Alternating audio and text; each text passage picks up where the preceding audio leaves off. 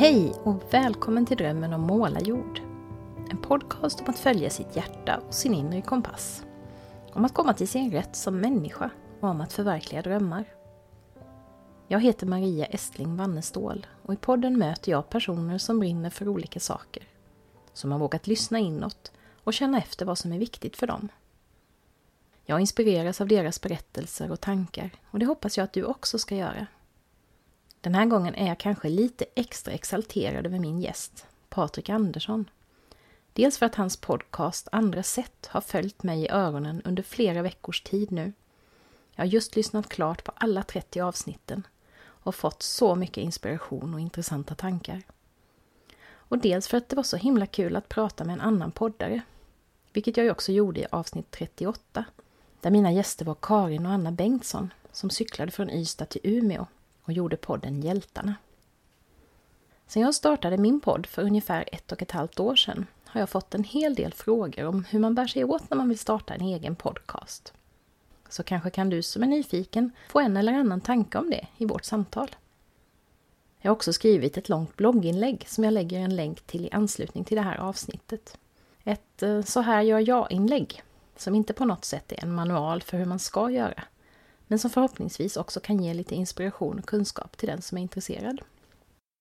Men sen var det också väldigt roligt att prata med Patrik om hans egen livsresa, som på många sätt liknar min egen, och hur han ändrat mycket av sin inställning till vad som är viktigt i livet de senaste åren. Han har downshiftat, växlat ner helt enkelt. Och om hur det gick till ska du få höra alldeles strax.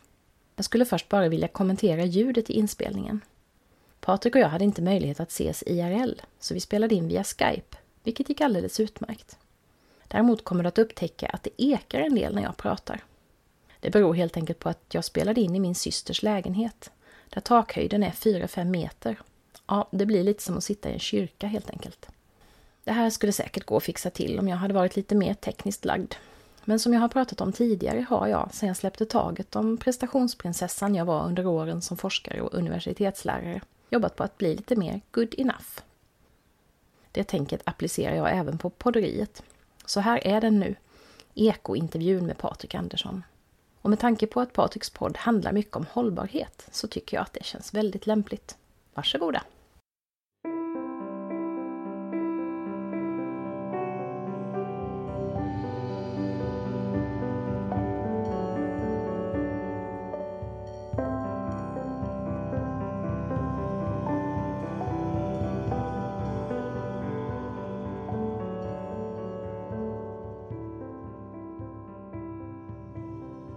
Är du ju väldigt förknippad med den här podden Andra sätt som du driver och den ska vi prata mycket om idag har jag tänkt. Eh, men jag är lite nyfiken också på vem du var innan du blev den downshiftande, poddande killen. Lite om din eh, livsresa fram tills dess, vill du berätta om den? Ja, egentligen var jag nog ungefär samma person, bara det att eh, lite andra skepnader. Men, men innan jag, jag bor ju då i ett torp i Sörmland numera och eh, innan jag då bestämmer mig för att flytta hit och innan jag bestämmer mig för att eh, börja jobba mycket mindre så bodde jag i Stockholm, i Farsta och jag jobbade på Söder i Stockholm på ett litet musikbolag. På ett litet bokningsbolag i musikbranschen. Eh, och mm. det hade jag gjort i ungefär fem år. Och ja, trivdes jävligt bra med det i de första, första åren, så där, första fyra åren. Men sen hände det lite saker där vid det femte året ungefär. 2000, 2014 så hände det lite saker. Dels så började vi göra massa olika projekt med utomstående partners och eh, de här partnerserna var gick inte in med, i projektet med samma hjärta som vi kanske gjorde där, där vi var. Så att eh, det ledde till ganska mycket konflikter. Så det var ganska mycket konflikter det där sista året där under 2014 som fick mig att ledsna helt och hållet. Men sen var det också det var, det var ganska mycket andra saker. att Man kände ju att så här, ah, shit vad man jobbar mycket. Men, men vad jag gjorde, ja, jag, jag levde som de flesta gör. Jag, jag bodde i min lägenhet, jag åkte tunnelbana till eh, kontoret varje dag. Eh, jag gick ut på krogen och träffade mina vänner eh, på AV. Och sen åkte jag hem till min lägenhet igen. Och så rullade det på och det fanns inte så jättemycket tid och, till mer än, än jobb och krogliv så att säga. Eh, och det var ju superroligt också. Men det blev också lite tröttsamt, att det var bara det som, som det fanns plats för. Mm. Jag tycker du beskriver i podden på flera ställen så intressant det här om hur tunnelbaneåkandet eh, liksom dränerade dig. Att du blev trött mm. bara av att se alla andra på tunnelbanan. Ja, men det finns ju ingen peppad människa på tunnelbanan Nej. i Stockholm. Förutom de här som kommer in och spelar någon form av xylofonaktigt och, och, och, lägger fram en hatt sen. De är ju lite peppade. Men de blir folk bara irriterade på istället när de kommer in med dragspel och xylofon och liksom mm. står och skriker och gormar och spelar. Eh, men nästan alla ser ju ut som att de vill liksom skjuta sig själva nästan. Och, och, och, även fast, och jag bidrar ju också till den stämningen, men även fast jag när, jag, när jag gick hem från jobbet var jag så här, ja men nu när jag kommer hem då ska jag sätta mig och spela gitarr och jag ska göra det här och det ska bli kul, för man, man hade gjort saker på jobbet. Ett jobb innebär ju, eh, eller mitt jobb var ju kul, jag hade, mina, mina vänner var ju där och allting sånt, så att jag var ju ofta peppad när jag åkte hem från jobbet, men sen satte jag mig på tunnelbanan och då var det som att någonting rann av mig liksom. Mm. Man gick in i som en, som en koma nästan av att sätta sig på tunnelbanan. Och så när jag kom hem så var det så här, ja, gitarren hänger kvar på väggen, jag lagar lite mat och så kollar jag på TV. Mm. Typ så. Eh, och jag vet inte, det kanske inte bara var tunnelbanan, det kanske var själva res, resan i sig som gjorde det, eller att jag inte nyttjade tiden bättre, att jag satt och läste eller någonting. Men, mm. men det var i alla fall, det är många som vittnar om den stämningen på tunnelbanan i alla fall. Att det bara är, man kliver ut från jobbet så kliver man in i det här vakuumet och sen förhoppningsvis så kliver man in hemma sen och i det där vakuumet så existerar liksom ingen, ingenting egentligen. Nej, ja, just det. Så du hade liksom ingen energi över sen när, när du väl kom hem så, så gjorde du inte det som du kanske egentligen hade velat göra utan det blev mer ja, det som var den enkla utvägen då på något sätt att hamna framför tvn eller? Ja, jo men så blev det nog väldigt mycket och eh, så här var det ju såklart inte varje dag men, eh, men ju, ju mindre jag blev nöjd med min liksom, situation generellt så blev det mer uppenbart för mig också vilka delar som inte var, var de härligaste alltid. Vad var det som fick dig att bestämma dig för att du skulle ändra dig då? Var, var det någon så tydlig utlösande faktor eller växte det fram liksom? Ja, det växte väl fram tror jag. Alltså det var nog lite så här jag tror att det hela började när jag sommarjobbade hos farsan när jag, när jag var så 16 och var ute i för, då, Han jobbade på ett byggföretag och eh, jobbade som ingenjör där. Och då var jag sommarjobbade först inne på kontoret i två veckor och sen ute i fabriken i två veckor. Och jag kommer ihåg när jag var klar med fabriken att jag så här, usch, ja det där var inget för mig. Mm. så det, det, var någonstans jag liksom, sen började man plugga på högskolan, det var en ganska skön tillvaro och sådär. Eh, för att man kunde vara hemma mycket, man kunde göra saker i sitt eget tempo. Lite sådär. Mm. Så jag, jag, tror att någonstans i mig hade jag nog så lite grann att eh, det här vanliga kneget passade inte mig riktigt. Men så, men så började jag jobba halvtid på, ett, på det här lilla bokningsbolaget. Det var bara två killar som hade det och jag var den tredje in då. Och eh, det tyckte jag ju var super, super roligt att jobba med dem. Men jag började jobba halvtid och den halvtiden blev ganska snabbt en heltid. Och mm jag tyckte det var super, super härligt och jag gillar dem väldigt mycket och jag gillar, alltså jag gillar att jobba i den här lilla miljön där vi, där vi var, det kändes som att vi var tre polare som gjorde allting. Eh, och då gjorde det inget att man jobbade mycket och man hade kul tillsammans, så det var ett sätt att umgås också. Mm. Men, sen, men sen liksom blev, företaget blev liksom, det växte mer och mer och när jag slutade så var vi nog elva personer. Och min roll, alltså, den hade ju gått från att vara, vi var ju ja, det hade gått från att vi var tre stycken som tog lite ansvar för steget och man jobbade och man hade kul och sådär till att vi var elva och, all, och det liksom mer och mer ansvar för de andra växte på oss som var inne tidigt så att säga. Mm. Och då blev det helt plötsligt som ett riktigt jobb där de sista åren, eller sista året framförallt. Och då blev det, den känslan var inte riktigt lika rolig tyckte jag.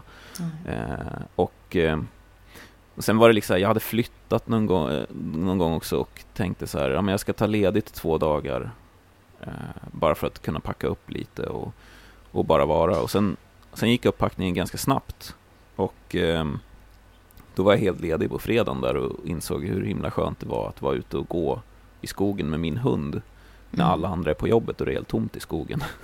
där, runt Farsta, för det är alltid folk där annars när man går på helgen. Och att det var någon, så här, det var någon speciell känsla och där såddes väl också ett litet frö så här om att det skulle vara skönt att inte jobba heltid för det är någon form av obalans. Mm. Eh, men samtidigt så var det ingenting jag började tänka riktigt aktivt på då. Och sen träffade jag en tjej och hon bodde på Gotland och jag insåg så här, när jag hade varit på Gotland och hälsat på henne och vi hade hängt på stranden flera dagar i sträck och så kom jag tillbaka till min, till min liksom lägenhetsbunker i, i Farsta och tänkte så här, ja, här bor jag ju bara för att jag ska ha nära till jobbet. Mm. Och då var det någonting också som, det låter ju fel när man säger så, tyckte jag. Jag vill ju hellre ha närmare till någonting annat än jobbet kändes som. Jag vill ju hellre ha närmare till havet till exempel, än till jobbet.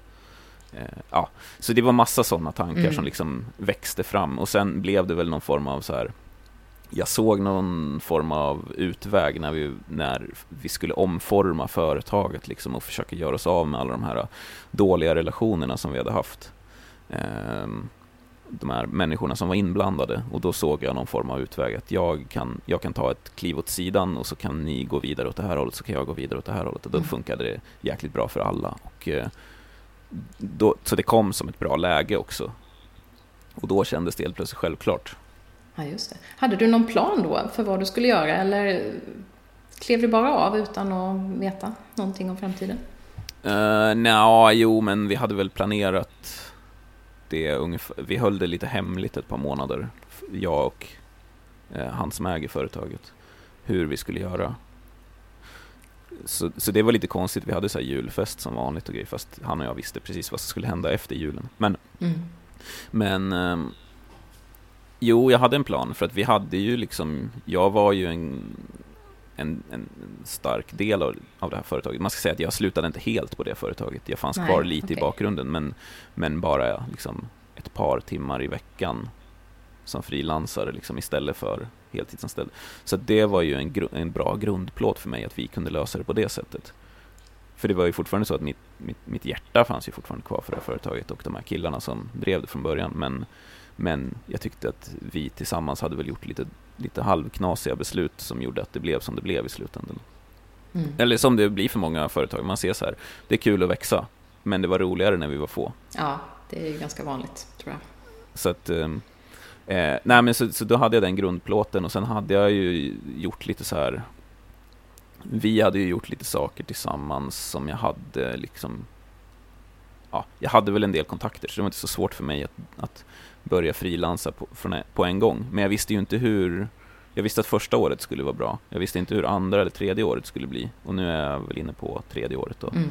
Eh, så det var väl också lite därför som det passar bra att flytta ner till det här torpet. För, för här kostar det ju nästan ingenting att bo. Just det, det är det där med inkomster och, utgifter då som man får hitta en ja. balans i. Mm. Och, då, och det passade bra också för min tjej hade ingenting Eh, hon var lite mellan saker att göra och så fick hon liksom ny som ett sommarjobb eh, här nere på en herrgård som hon lyckades få. Och då liksom, det var som att det var så mycket som klaffade helt plötsligt. Så då tänkte vi så här, ja men vi provar ett halvår. Mm. Så vi hyrde ut lägenheten i Stockholm och flyttade ner hit eh, för att prova. Och, och, den vägen här. Så, att, så att det, nej, det, jag skulle säga att det är någonting som har växt fram, en, en känsla i mig som alltid har kanske lite funnits där men, men eh, i rätt tillfällen så har den inte varit lika tydlig som i fel tillfällen. Ja, just det. Du, I podden beskriver du också den här känslan av lite tomhet, ensamhet, att gå från ett heltidsjobb med kollegor till att plötsligt då sitta i ett torp ganska mycket ensam och att det kan vara ganska jobbigt också. Hur, eh, hur har du hanterat det? Har det blivit bättre? Har du vant dig vid det liksom? Eller? Eh, ja, alltså man ska väl säga, vi flyttade ner i mars och i början så åkte jag upp till Stockholm kanske en dag i veckan och träffade folk och liksom avrundade mitt arbete på det förra, förra jobbet så att säga. Men, så att det där slog liksom inte, jag märkte inte det kanske förrän efter ett halvår. För sen kom sommaren och det var superhärligt och folk ville komma ner och hälsa på och, och sådär. Men, men sen när, när hösten kom så märkte man ju så här att då är det ju segare att bo bo så här och inte gå till ett kontor varje dag där man har den här naturliga mötesplatsen med människor. Mm. Alltså jag sökte ju ensamheten, men eh, det blir så här, man ute, om, jag, om jag går ut och går med hunden, det blir liksom verkligen så tydligt att, att man hinner med väldigt mycket tankar när man inte går till ett jobb varje dag också. Man hinner med tankar som man inte hade tänkt om jag hade åkt fram och tillbaka till det här kontoret och bara tänkt på jobbet hela tiden. Nu, nu, nu behövde jag bara tänka på jobbet halva dagen ungefär och kunde tänka på annat andra halvan. Mm. Och då blir det helt plötsligt så tydligt att de här tankarna är ju sånt som man inte är så van att tänka, för man har alltid så mycket att göra i vanliga fall. Det kanske är, det kanske är någon form av så här, att ha tråkigt som vuxen. För det är någonting som jag tänkte på när jag var, när jag satt på kontoret. Jag kunde titta upp och tänka så här, shit, jag har inte haft tråkigt sen jag, sen jag gick i skolan Nej. på gymnasiet. Liksom. Det var senast jag hade tråkigt. Ja. För att jag har haft så mycket att göra, eller jag har haft att göra hela tiden. Så att jag tror att det här med ensamheten är ju då en del av att man inser, okej det är så här det känns att ha tråkigt som vuxen. Att man kan inte bara sticka iväg och göra någonting, man kan inte bara ringa någon, eller man är inte, man, man, man har inte någonting hela tiden som tränger bort tankar och, och sådär. Så att det var ju lite, man fick ju, eller jag fick ju lära mig att liksom hantera det och det är väl någonting som jag också jobbar på. Jag, fortfarande, det, det är väl ganska nyttigt sådär att försöka, försöka lära sig tror jag. För rätt vad det är så behöver man vara ensam och, eh, och, och då, får man, då får man möta det där. Mm. Men, men som sagt, ja, alltså det innebär ju väldigt mycket lyckokickar, eller man säger, glädjekickar, att, att också åka till kontoret och träffa sina kompisar som man träffar varje dag och snacka om vad de har gjort i helgen, eller vad de ska göra i helgen, eller liksom vad de jobbar med för projekt och, och, och sådär. Allting det försvann ju. Så att, Hittade du kicken på något annat sätt då, eller kunde du lära dig att vara utan kickar? ja, jo men det gör jag väl. Alltså, jag finner ju kicken i att gå i skogen eller Mm. så här, ro ut och fiska, alltså sådana såna saker. Men mötet med människor, det tror jag att jag skulle behöva bli liksom, bättre på att hitta lösningar på om jag ska fortsätta bo på det här sättet. Mm. Eh, för jag, jag tror nog, det har jag nog kommit fram till att liksom, gemenskapen är ändå ganska, ganska viktig. Alltså om man tycker att man kan ha ett socialt över, vad var det jag kallade det? socialt overload när man bor i Stockholm. Mm. För där är det alltid någonting. Så kan man ju ha ett socialt Underload. underload ja, när man bor så här. Ja. Mycket lättare. Ja. Jo, men jag tog mig väl igenom det där efter ett, ett, ett tag. När jag liksom insåg så här, ja men det är också ganska skönt. Jag kan ju välja att sätta på och stänga av på ett helt annat sätt Mm. än jag kunde förut. Just det. Du styr mer själv över vem du vill träffa och när du vill träffa någon och, och så. Det är, inte, det är liksom inte det här att du går till ett ställe och alltid träffar samma människor heller, utan nu har du möjligheten att Nej, precis. välja mer själv kanske. Så att, och det är ju väl lite så här, jag kommer ihåg när jag har några jag jobbar med som bara bor kanske fem mil bort. När de kom och hälsade på mig och vi alla satt härifrån och jobbade. Då var det ju, det var ju bästa jobbdagen Mm, förra hösten. Liksom, när de, Så gör vi hos, jag bor ju utanför Växjö också ute på landet, eh, men jag har ett väldigt, har nog aldrig haft ett så rikt socialt liv som de senaste åren sedan jag hoppade av mitt- jobb. För jag har startat en eh, ensamföretagargrupp så att vi, är ju, vi träffas ju regelbundet och vi brukar köra hoffis hemma hos varandra sådär. Vi sitter Ja. och, ja, frilansande människor då, man tar med sig sin dator och så sitter man och jobbar bredvid varandra och så. Det, det tycker jag är ju jättekul.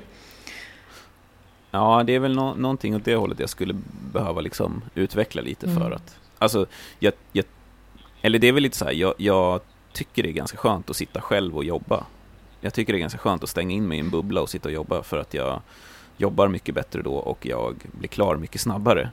Men, det är, Mm. eh, men jag kan sakna lite det här runt omkring. Jag skulle kunna tänka mig att gå till ett kontor någon dag i veckan.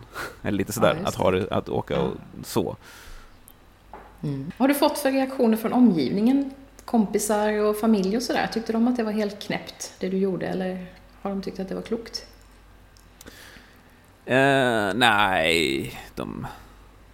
Jag vet inte. Jag, jag, eh,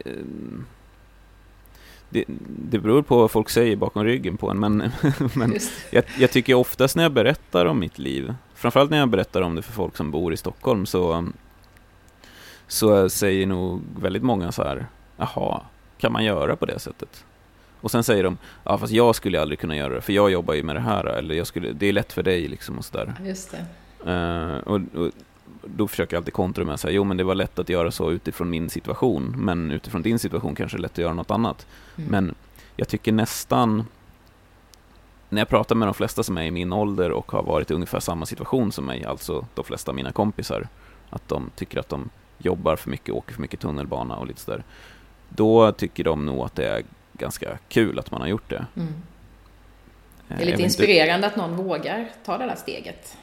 Ja, precis. Innerst inne drömmer om, men inte riktigt vågar ta. Ja, men se- kanske inte drömmer om, kanske bara inte har tänkt på att man, Nej, man behöver inte leva helt statiskt hela livet heller.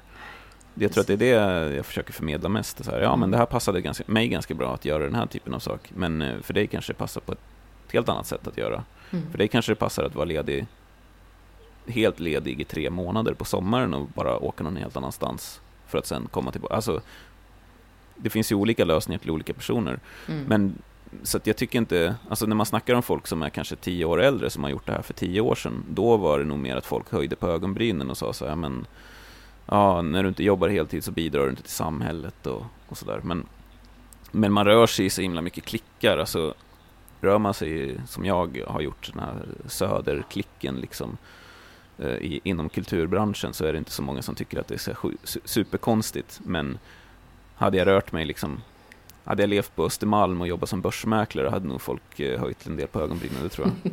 ja, Så att, eh, jag, tror, jag, tror att det, jag tror att det har med det att göra ganska mycket. Men så är det den där frågan om pensionen, det har kommit upp i några av dina samtal och det, det har jag ju också fått när jag hoppade av. Liksom. Ja. Hur blir detta nu då? Hur ska du kunna överleva? Funderar du mycket på eh, ekonomi och pension och sådana saker eller har du släppt det liksom helt? Ah, li, ja. Lite funderar jag. har någon form av vag eh, strategi för det där.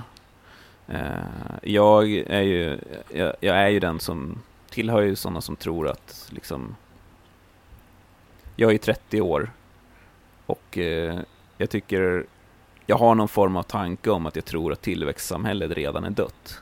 Eh, och att vi lever på någon form av så här ekonomin på något sätt lever i någon form av respirator lite grann, lånerespirator på något sätt.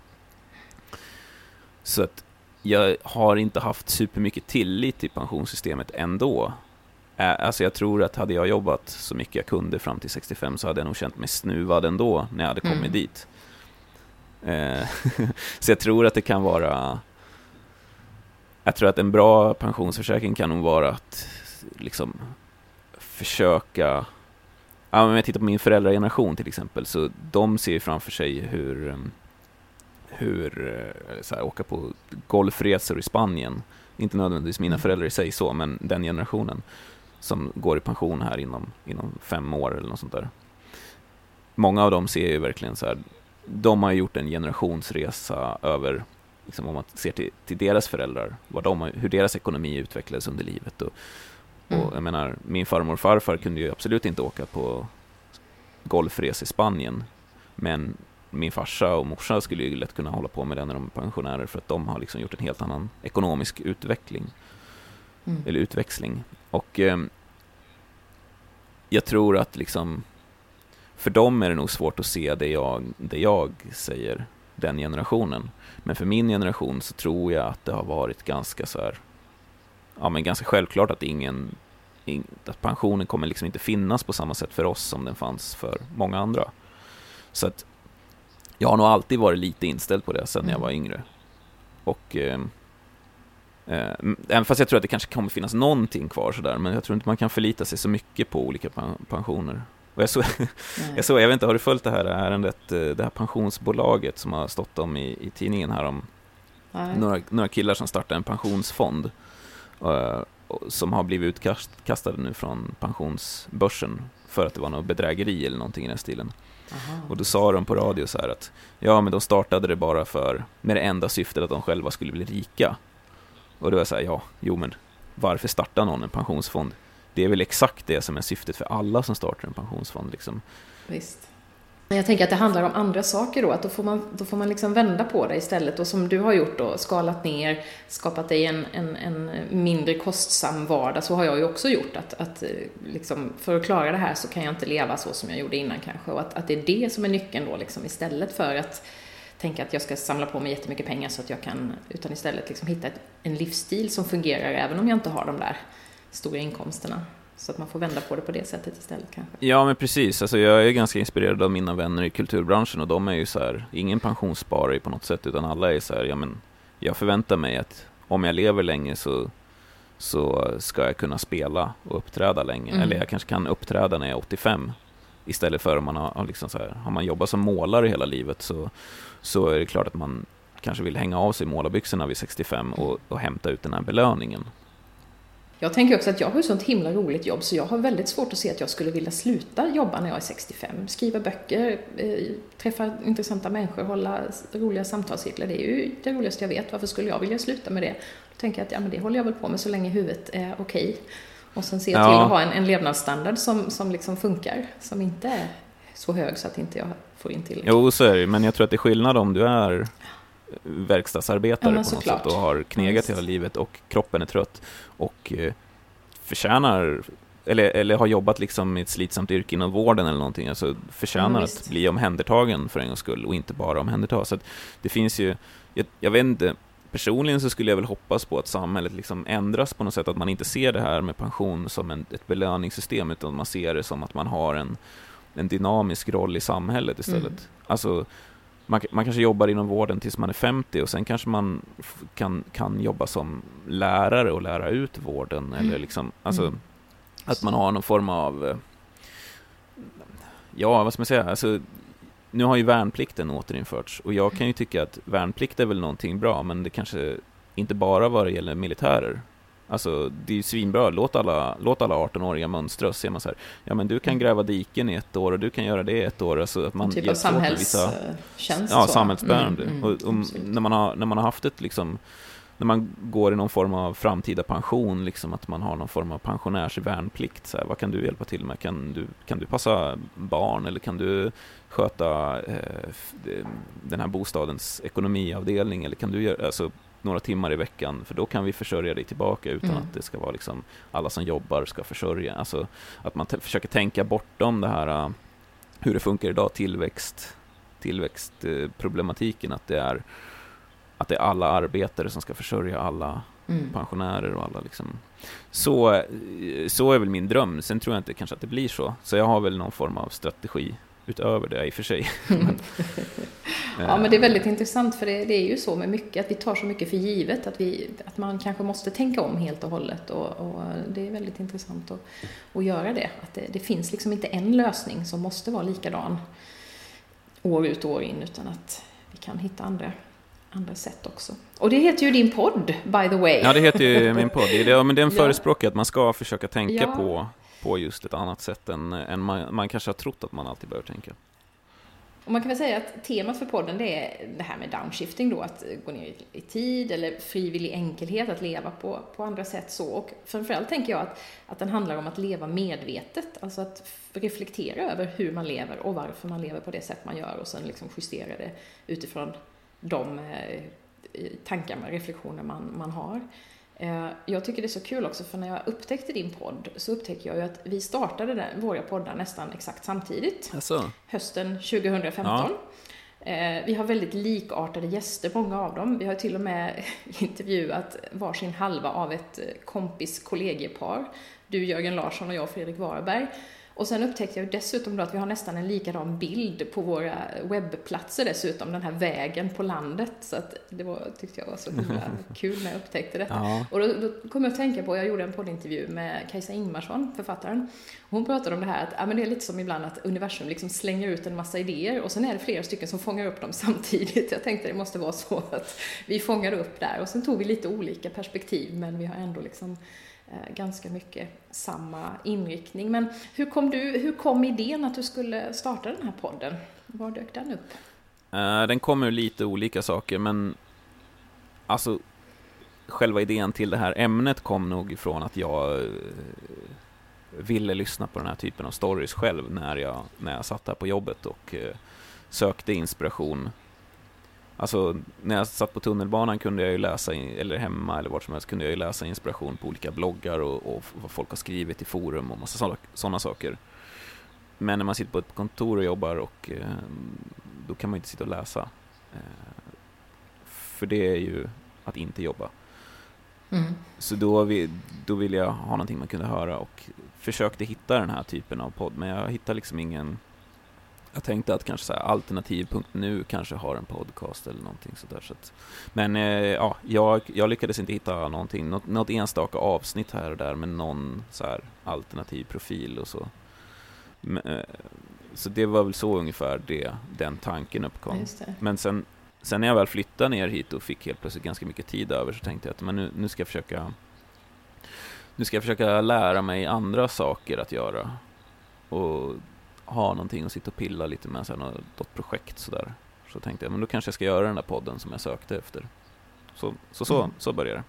Hur, hur satte du igång då? Åkte du och köpte en mick och, eller läste du in det en massa eller körde du bara? Eller hur gjorde du? Jag tror att det var mer att jag körde. Jag kontaktade en person som eh, bor här några mil ifrån mitt, eh, från mitt hus. Och så frågade jag honom om han skulle kunna tänka sig att vara med på ett pilotavsnitt. Eh, för han har någon, eh, en hemsida, han har flyttat från Stockholm och eh, jag visste att han fanns här i krokarna och han var så här, ja vad kul. Och sa jag har ingen aning om vad det kommer bli men, eh, men jag, eh, jag skulle ändå vilja göra det här pilotavsnittet. Och så, då, och så skaffade jag två mikrofoner och ett ljudkort. Och så åkte jag hem till honom och så, så spelade vi in och jag hade ju liksom ingen aning om vad jag skulle göra riktigt. Jag hade skrivit en massa frågor och, och jag visste inte riktigt vilket, vilken riktning det skulle ha. Och eh, det här avsnittet, det ligger ju på min dator, det har aldrig skickats ut. Mm. Jag lärde mig dels att eh, det inte går att prata på samma sätt när man intervjuar någon som när man eh, har ett samtal till exempel. Att man kan inte sitta och säga mm, mm, mm hela tiden. Eh, det gör jag. Så det, det, blev, det blev smärtsamt för mig att lyssna på det där pilotavsnittet när jag klippte det och eh, jag hade väl inte gjort ljudet riktigt bra, ljudinställningarna, så att det, då lärde jag mig lite och så provade jag lite nytt och sen, sen tänkte jag så här, men nu, nu försöker jag göra skarpt då. Men jag visste liksom inte riktigt vart jag skulle göra det och när jag hade köpt de här mickarna, då hade jag bara så här, för att testa dem hade jag bara den här låten som jag som temamelodi som fortfarande ligger kvar som det. Liksom, den hade jag bara provat göra lite så här. Ja, men jag provade spela in med min gitarr. Jag hade inte spelat gitarr på flera år, jag hade inte spelat in på flera år, men jag blev så inspirerad och ville bara, ja, jag hittar på någon liten slinga och spelar in och gör lite pålägg och, och försöker göra lite så här. Så sparar jag ner den och sen, sen var det inte så mycket mer med det. Men sen när jag hade gjort det här avsnittet med Karl Ultén, som var avsnitt nummer ett, mm. då var jag så här, ja men nu vill jag publicera det här då. Ja, då ska jag ha en temamelodi, vad ska jag ta? Ja, men jag kan inte ta jag har inte råd att betala STIM, så jag kan inte ta någon låt någonstans ifrån. Och jag visste, ja. Så jag tog bara den här slingan som jag gjorde och kastade ihop. Och den är väl inte ja, 100% klockren kanske, men... men, men jag går och sjunger den ja. här hemma hela tiden i alla fall. ja, men det kanske är, den kanske, det, ja, det kanske är som liksom så här bandnamnet Judas Priest, att när man först kommer på det så tänker man så här, gud vilket dåligt bandnamn, men sen när de har funnits i 40 år så tänker Precis. man att det är självklart. Ja, eh, så så jag, då, då, slängde jag på det, så fick det vara, så att allting var bara så här, ja men, jag har ingen strategi, jag har ingen plan, jag vill bara göra det och skicka ut det och liksom och jag, jag ägde den här domänen downshift.se sen tid, den hade jag köpt något år tidigare mm. så där, och tänkte att jag skulle göra någonting av den, men, men som mycket andra projekt så blir det aldrig någonting kul av det. Så då hade jag bara den som grundadress på något sätt. Mm. Hur har du hittat dina gäster då? Ja, det är på lite olika sätt man ser, man ser namnen dyka upp här och där när, man, när, när jag själv söker lite inspiration och grejer och, och så. Ja, alltså, ja, det, det är väl olika bloggar, olika profiler som man har kanske har följt på, i sociala medier eller folk man har sett skriva någonting på Facebook någonstans eller liksom lite sådär. Mm. Det är olika. Tycker du att det har varit lätt att få folk att vara med?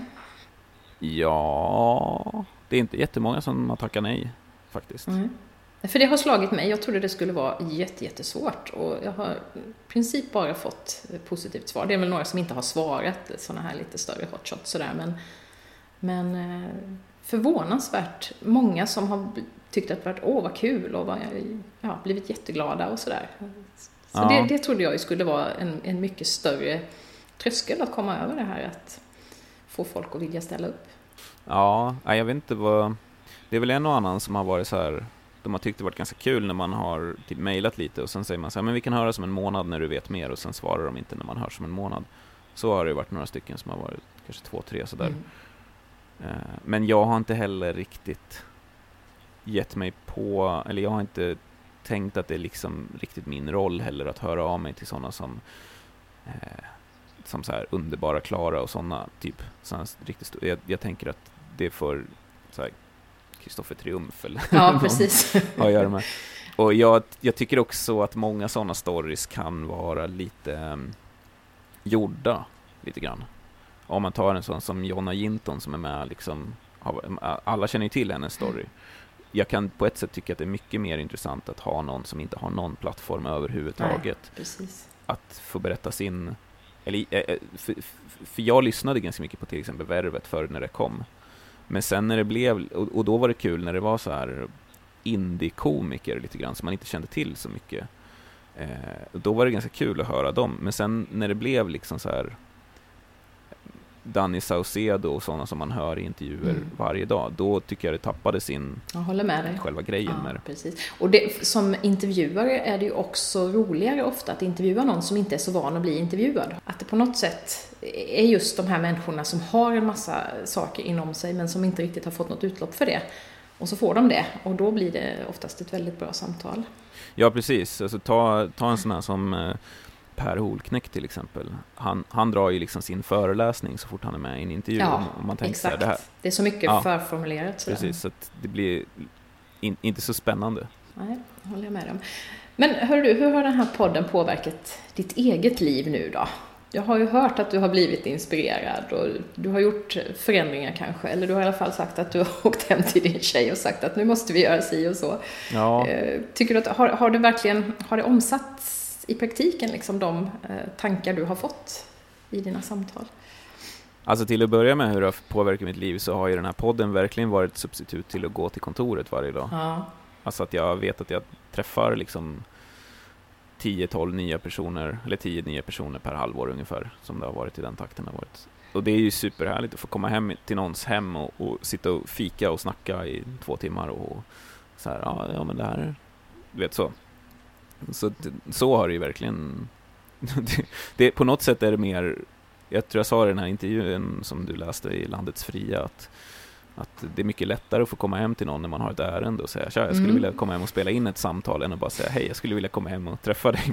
Fika lite och prata om livet. Ja, ja men lite så. så, att, så att, um, på så sätt har det ju varit en dörröppnare till att få träffa massa nya härliga människor.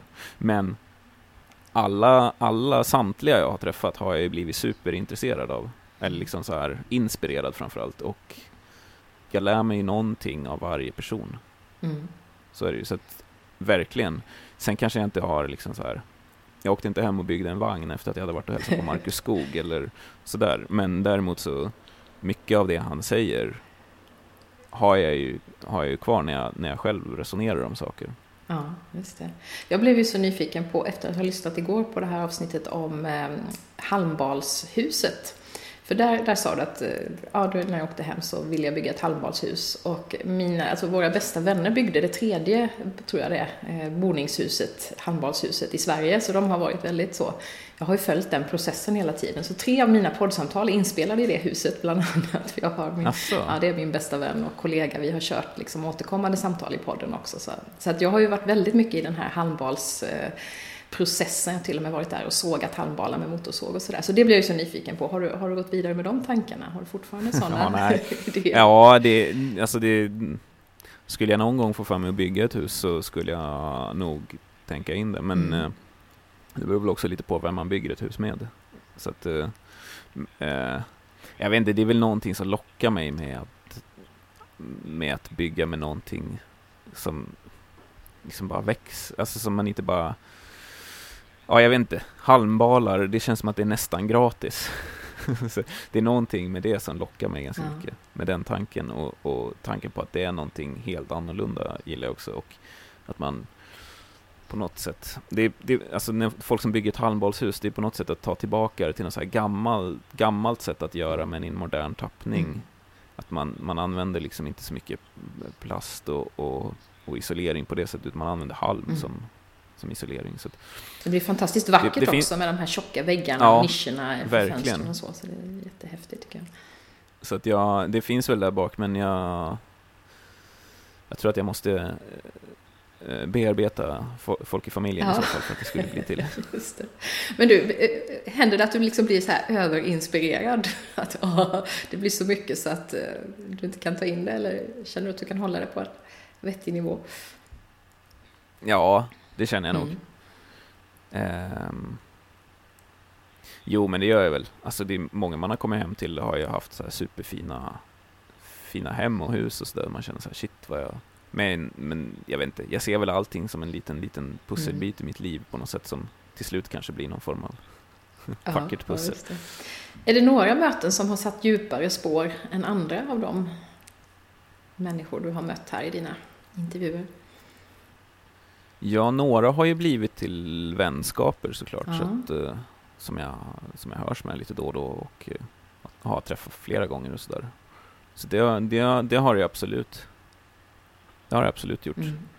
Mm. Um, rent så här inspirationsmässigt så tror jag inte att det är någonting som har satt sig så här, ja, det den sa, så måste jag verkligen leva mitt liv, eller så måste jag, det tror jag inte, utan jag ser det mer som att jag gör en in, liksom ett nedslag i personers liv och eh, tar med mig väldigt mycket inspirerande därifrån, men att jag inte behöver kopiera någonting. Liksom. Men alla har ju lämnat någonting hos mig som, jag, som, som, som gror, så att säga. Men några har ju blivit, ja, har vi fortsatt höras. Mm. Liksom.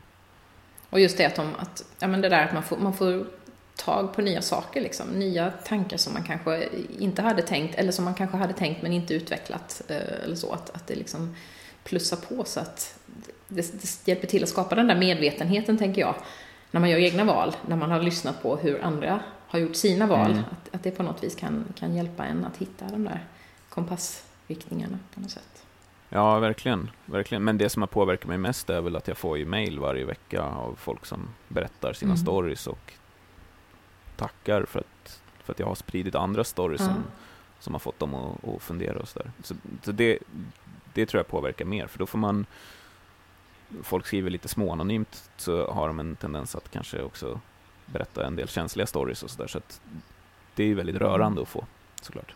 Hur, hur gör du? Hur når du ut till dina lyssnare? Har, du, har det bara blivit organiskt också eller har, har du kört några marknadsföringskampanjer eller hur, hur har Nej, de hittat dig? Alltså jag, jag skulle tippa på att jag är världens sämsta marknadsförare för att jag, cirka. Nej men för att jag, jag vet inte, det finns någonting så här när jag, när jag ser folk på Facebook som, som, som skriver ett stort alarmerande inlägg där de är så här Hej, kom och kolla på mig. Jag har äntligen lyckats starta en egen podcast, eller jag har äntligen gjort det här. För mig är det lite som att, eh, att man är en, en, en, kille med en rock som tar, tar sig in på en fest, öppnar rocken och säger Kolla här vad mycket fina klockor jag har här inne, vill du köpa? Eh, och jag är lite småallergisk mot den typen av, alltså jag, jag tycker det är den typen av skrika efter beröm. Och det tror jag slår över på att jag, eh, jag har väldigt svårt för att så här, göra på det sättet själv och eh, det har nog nästan blivit så här en anti-grej mm. för mig, att jag har väldigt svårt att bara så här nästan posta det på vissa ställen. Och så, så att, men, men det jag gjorde var ju att jag, jag har väl gjort det lite mer subtilt, min marknadsföring, att jag, jag ägde den här domänen downshift.se och eh, de allra flesta som lyssnar kommer via den för att de googlar okay. på någonting och landar på den sajten. Och, och, och, då blir det på ett sätt det, fin det, finns något uttryck som jag brukar tänka som heter så här, to be truly free, let them come to me. Att, eh, jag, ty jag, tycker det känns skönare den vägen, att folk får hitta det, att det får gärna ta lång tid för folk att hitta hit. Och eh, det får gärna ske liksom dynamiskt. Att jag är med här ger säkert några mm. nya lyssnare och eh, att jag var med i den här Landets Fria gav ju en liten bump i statistiken och sådär också. Men, men, men du och, och Landets Fria hittar ju mig för att andra har hittat mig. Liksom. Så att jag vill hellre att andra sprider det. Det, det är på något sätt snyggare när andra säger det än när man säger det själv. Ja, ja klokt. Ett ställe jag har postat på på Facebook, det är en grupp som heter Frivillig Enkelhet. Där, där la jag upp det första gången och tänkte de här är nog intresserade. Så det, det, var lite som att podden var lite riktad till dem, att jag kände så här, det här är vårt community, jag gör den för vårt community. Här lite. Typ så. Men utanför det så har jag typ inte gjort någonting. Utan, utan hemsidan då. Och, och så. Vad tycker du är, vad är det allra roligaste med det här poddandet och livet du lever just nu? Podden och livet jag lever. Eller ta poddandet då. Det är kanske är lättare. Ja, jag kan svara på den andra också, men eh, med poddandet tycker jag ju mm. mötena. Eh, det tråkigaste är ju att klippa och redigera och publicera. Men det där tycker jag är så intressant, för, för så. så tänkte jag innan jag började. Då tänkte jag, intervjuerna är ju jättekul, men det andra kommer ju vara skittråkigt. Och så upptäckte jag att jag tyckte det var jätteroligt också. Jag blir helt fascinerad över mig själv för jag är verkligen ingen teknikmänniska så. Eh, jag sitter liksom och tänker, men nu gör jag som en liten, jag bygger en liten present här till mina lyssnare. Och då tycker jag det är jätteroligt också ja. att klippa och få ihop det bra och, och lite så. Så det förvånar mig. Ja, men det är, ja men lite så, men, men det blir ju att man får jag vet inte hur du gör, men jag gör ju så här att jag åker och spelar in och sen låter jag det vila ett tag. Och sen sätter jag mig och klipp, klipper. Och sen spelar jag in de här förpraterna. Och sen låter jag det vila några dagar, sen lyssnar jag på det igen för att se om det är så här, ah, där skulle jag behöva höja volymen, där skulle jag behöva klippa bort något för att jag tyckte det där var lite så och så. Och så går jag och gör en liten tillputsning. Och sen publicerar jag det och eh, liksom och, och, då när man har gjort det, dels har jag hört storiesna tre ja. gånger. och eh, dels så har jag eh, ja, men suttit med det i liksom totalt, alltså inspelningen tar en och en halv, två timmar. Eh, sen har jag redigerat det i kanske två timmar och sen har jag lyssnat på det en timme extra. Och sen, alltså, till slut har man lagt ner kanske sju timmar på ett avsnitt mm. totalt. Det är helt vansinnigt egentligen vad mycket tid man lägger ner. Men, och då är det så himla skönt så här, oh, nu är det publicerat, nu behöver jag aldrig någonsin tänka på Nej. det här avsnittet igen. jag tycker det är så kul, för ibland har det blivit så att det har gått väldigt lång tid mellan inspelning. För jag gjorde så, jag spelade in väldigt många samtidigt, så jag hade en jättebuffert och sen så liksom la jag ut dem. Och då gick det ja. ganska långt innan jag lyssnade. Och det var ju jätteroligt, för då hade jag ju glömt så mycket av det vi hade pratat om. Så det var ju som att sitta som en helt ny lyssnare, kände jag, och lyssna igen då. Men sen är det klart, när man har hört ett par gånger till så eh, håller jag med dig, då kan det bli lite tradigt. Men... Men jag, men jag kan däremot gå tillbaka till ett avsnitt som jag kanske publicerade för ett år sedan och lyssna lite på det så ja, det här var inte så, det var rätt bra ändå. Kan, så kan jag tycka. Ja, och det har jag men, inte vågat göra. jag har nej, inte vågat gå det... tillbaka för jag, nej, jag vill, jag vill inte. Nej, jag vet inte. Man, jag, jag har någon form av tanke om att jag kanske blir lite bättre per avsnitt. Det kanske du också tänker. Men, Aha, men, ja, just det. Eh, jo, men det, det, vet jag ju att jag vet att jag pratade extremt fort i det första och sådär. Ja, men du, om man, om man tar ett större helhetsgrepp då, inte bara podden utan, utan hela ditt liv sådär, vad, vad tycker du, vad är den största skillnaden jämfört med, ja, säg för fem år sedan? Den, den största skillnaden i mitt liv nu kontra för fem år sedan är ju att jag, att jag har, har min tjej som jag inte var ihop med för fem år sedan. Men vi blev ihop för fyra år sedan andra sidan, så det är inte så. Men, eh, jo men då, för fem år sedan var jag ju mitt uppe i liksom att tänka ungefär likadant som alla andra tänkte runt omkring mig. Då var jag också bara 25 år. Och då var det 2012. Jag tror att 2012 var liksom min peak i det här när jag tyckte det var som absolut roligast att bo och hänga ute i Stockholm och eh, alltid ha någonting att göra runt omkring mig. Mm. Jo, men så var det. 2012 var liksom min, min peak. Så. så det var ett väldigt annorlunda liv jämfört med det du lever nu, men det var bra kanske på sitt sätt just då? Ja, fast inte helt annorlunda kanske. Jag, jag, tror att det var ungefär då jag började hitta tillbaka till saker som jag tyckte att jag hade tappat bort. Alltså, mm. jag drog ner och hälsade på morsan och farsan mycket mer i deras sommarstuga och åkte ut och fiskade från deras båt, något jag inte hade gjort på fem år sedan jag flyttade till Stockholm kanske. Alltså, så det var väl lite att jag började hitta tillbaka till sådana saker. Det var väl någonstans där det kanske började sås ett frö, för det var ju då mm. den här flytten som jag pratade om när jag var ledig och var ute det var ju då hösten 2012, så det var ju mm. fyra år sedan ungefär, då. fyra och ett halvt år sedan, som jag, som jag flyttade från, från Bromma till Farsta.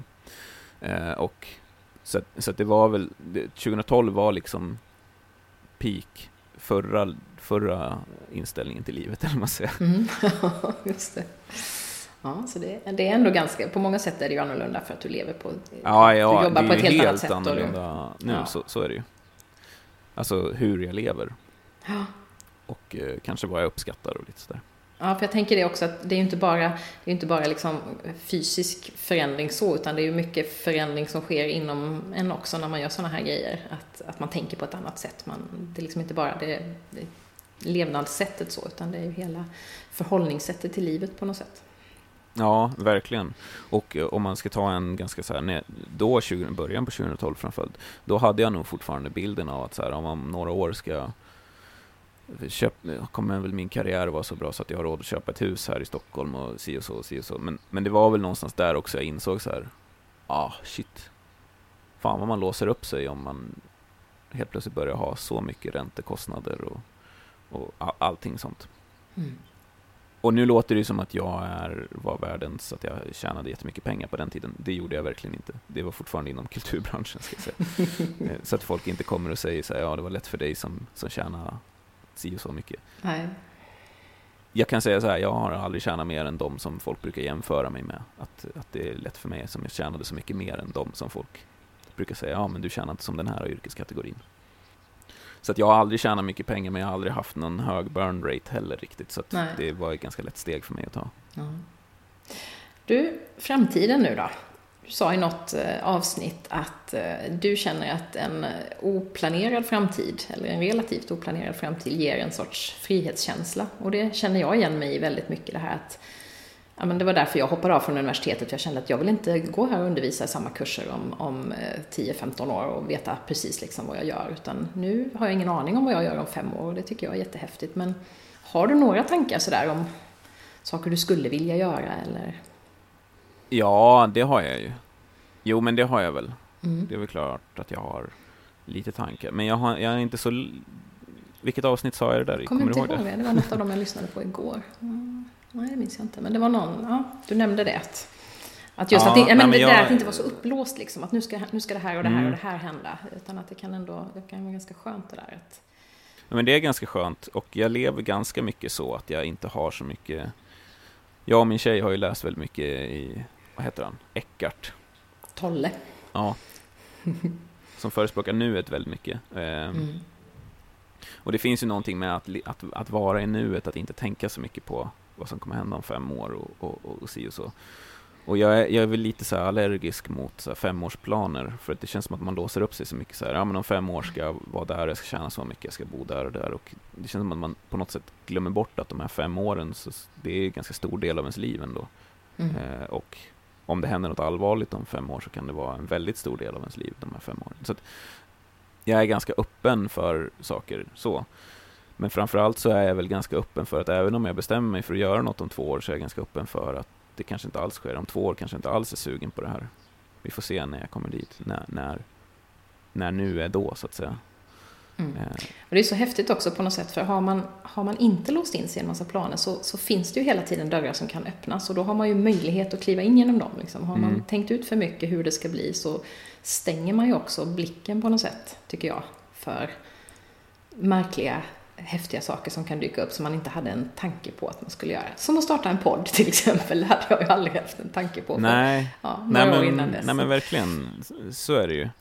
Men, mm. men jag tror inte jag heller ser det riktigt som så här att jag håller massa dörrar öppna. Utan jag ser det nog mer som att så här, ja men varje dag är en del av livet på något sätt. Och, eh, mm.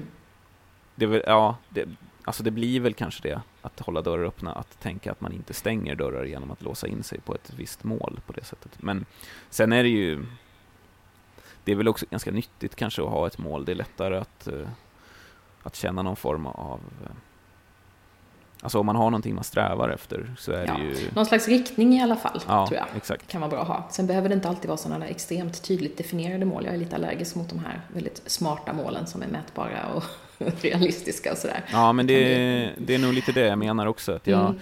jag, jag försöker att inte ha så mycket mål. Att så här, jag kommer ihåg när jag var 20, då tänkte jag att, ja, men, att det, när jag är 30 vill jag tjäna en viss summa pengar eller, eller liknande. Men eh, det där, sådana typer av mål har jag helt och hållet släppt. Eller jag vill bo i en viss typ av hus, eller jag vill köra en viss typ av bil, eller vad som helst. Mm. Eh, men, men jag vet inte, det kanske, det kanske bara är att jag har blivit äldre också, inte bara mm. insett massa saker. Ja, nej men det kanske handlar om att man, man byter ut de där konkreta och väldigt liksom på ett sätt ytliga målen då mot att mer hitta mål för hur man vill leva, hur man vill känna, hur man vill, ja, hur livet ska gestalta sig på andra sätt än just i form av ägodelar och konsumtion mm. och, och sådana saker. Det, det ja, men jag, jag, jag, jag, tänker ibland på så här när man var kanske 14-15 och drömde om att bli fotbollsproffs. Och, och, så tänker jag så här, då såg man ju väldigt mycket det här med att eh, ja, men få spela, spela fotboll och vara känd och populär och ha mycket pengar och liksom mm. hela den grejen. Men man såg ju inte kanske att så här, men, träna tre gånger om dagen stenhårt och ha, skriva på kontrakt att man aldrig får åka skidor. Eller liksom, alltså man såg ju inte baksidan av det. Nej, nej just det. Jag brukar tänka tillbaka på det, att man ser väldigt ofta så här, ja, jag skulle vilja ha en stor båt i, i, i skärgården och ett stort hus, men man ser inte hur stor del av livet det kostar att ha den typen av livsstil. Nej, just det. Precis. Om man inte vinner det på Lotto, liksom, då, då, då skulle jag kunna tänka mig att ha aningen större hus kanske. Ja. ja, tack så hemskt mycket Patrik för att du ville vara med i min podd. Jag tyckte det var hemskt roligt att få prata med en annan poddare. Och det är väldigt skojigt att, höra hur andra tänker och sådär. Det, det, är en intressant resa du har gjort som på många sätt liknar min, men vi har också olikheter. Ja. Så lycka till med poddandet och levandet i allmänhet. Jag hoppas att du ska fortsätta ja, men... göra så som du känner att du vill. Ja, tack detsamma. Jag hoppas att du har fått, känner att du har fått ut någonting av det här då. Verkligen. Tack.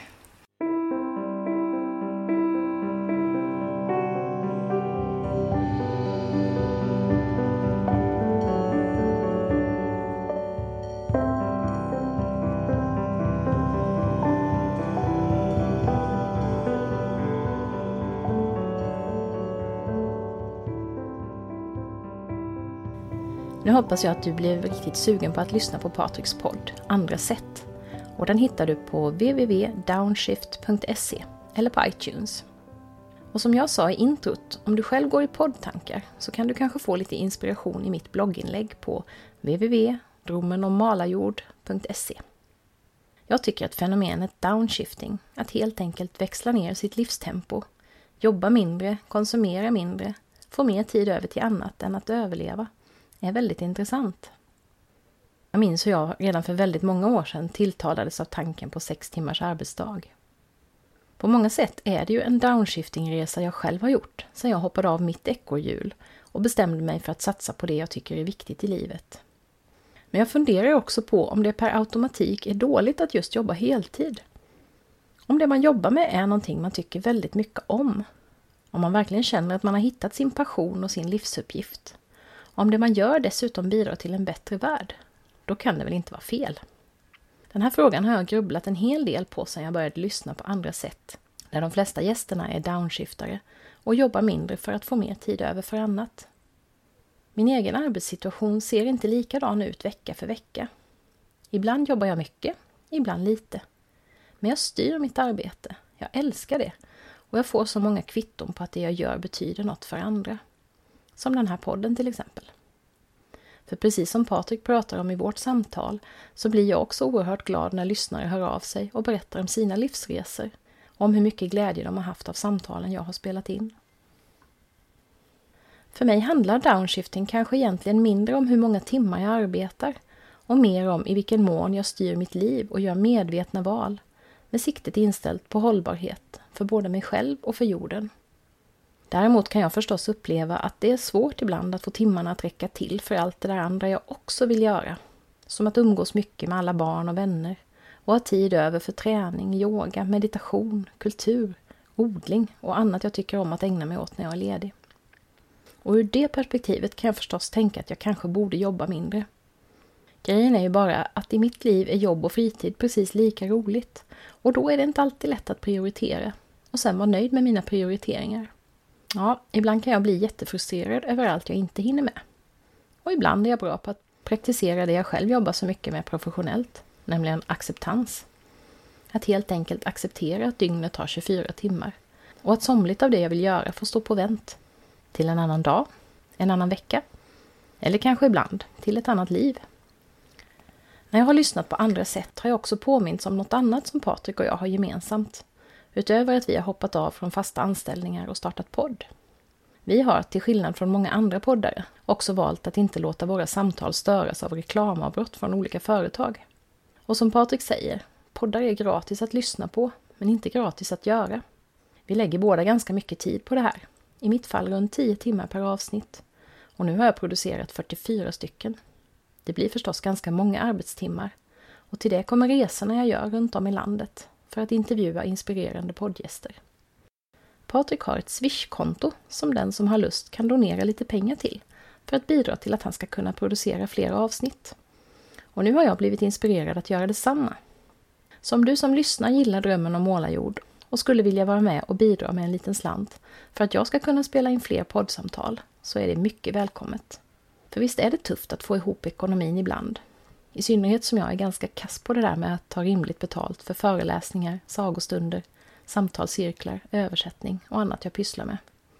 Nästan alla projekt jag har gjort det senaste året har varit mer eller mindre gratis, eller väldigt långsiktiga. Och inkomsterna från de läromedel jag skrev under min universitetstid blir lite mindre för varje år, eftersom jag inte skriver nya sådana böcker. Så om du har några kronor över får du jättegärna swisha över dem på numret 1234 959680. Alla bidrag tas emot med stor glädje och tacksamhet, oavsett storlek. Numret finns också på bloggens webbplats. Ett annat sätt att bidra till poddens fortlevnad är att köpa mina böcker. Bilderboken Lovis ansjovis och rockpappan eller romanen Lex Katarina. Eller så kan du delta i någon av mina kurser. Veckan före midsommar kör jag kursen Den inre kompassen på Grimslövs folkhögskola. Det blir fem dagar med inspiration, meditation, reflektion och många goda samtal. Mer information hittar du på poddens hemsida. Och i höst släpper jag äntligen onlineversionen av den inre kompassen som jag har provkört under vintern. I anslutning till den kursen kommer jag dessutom att erbjuda mentorskap i några olika varianter. Tack så mycket för att du har lyssnat idag och varmt välkommen tillbaka till nästa avsnitt. Då ska du få träffa Katinka Wallner som under många år levde med skyddad identitet samtidigt som hon utåt sett hade ett fantastiskt liv. Idag använder hon sina erfarenheter för att hjälpa andra. Vi hörs snart igen. Hejdå!